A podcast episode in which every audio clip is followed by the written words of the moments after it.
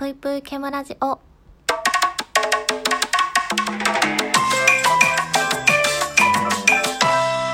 皆様こんばんぷい、ケムシです。えー、皆さんが一番集中できるもの、何でしょうか？あの、私、集中力が、多分、平均的なえ人間の100分の1もないんじゃないかなっていうぐらい、えー、ないんですよね。もう何をしてても、こう、ふと違うことに気がいてしまったり、こう、いろんなものが気になってしまって、一つのことをじっくり集中して行うことがあまりできません。ですが、えーそんな私が唯一集中できることっていうのがありまして、それが細かい作業なんですよね。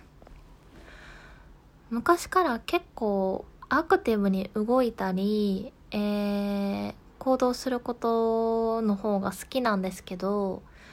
自分が集中できたり、向いてるなって思うことって、えー細かい、こう、じっとしながら、こう、黙々とするような作業なんですよね。うん。ただ、その、作業っていうのも、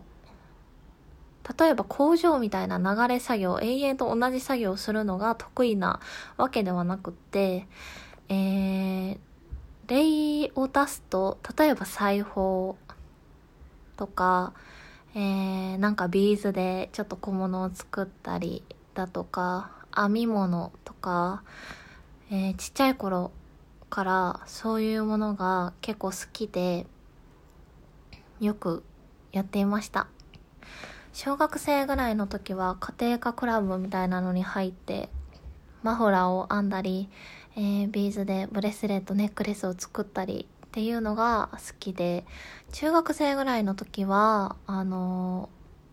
ー今も多分よく売ってると思うんですけど、爪のネイルのチップあの取り外し可能な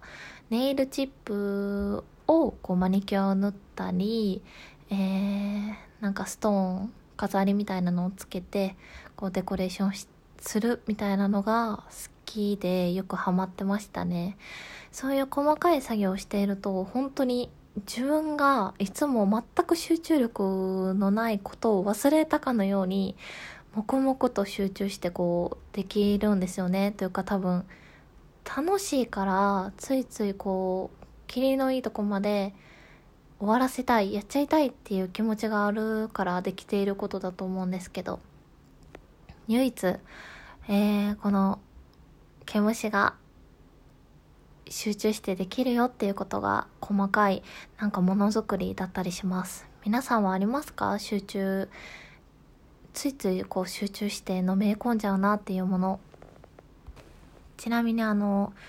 配信とか収録の方でも本を最近よく読んでますっていうのを言ってるんですけど本はねあのたまに時間がある時に読んだりしてるんですけど集中力は本にはないんですよね。ついこう読み進めちゃったりする時もあるんですけど基本的にやっぱりどっかであなんか一旦休憩しようってふと違うことを考えちゃう時があるので今読んでる本はかなりちょっと時間がかかっております。えー、また皆さんの集中できるよついついのめり込んじゃうよっていう、えーものお話などあればお便りなどで教えてください。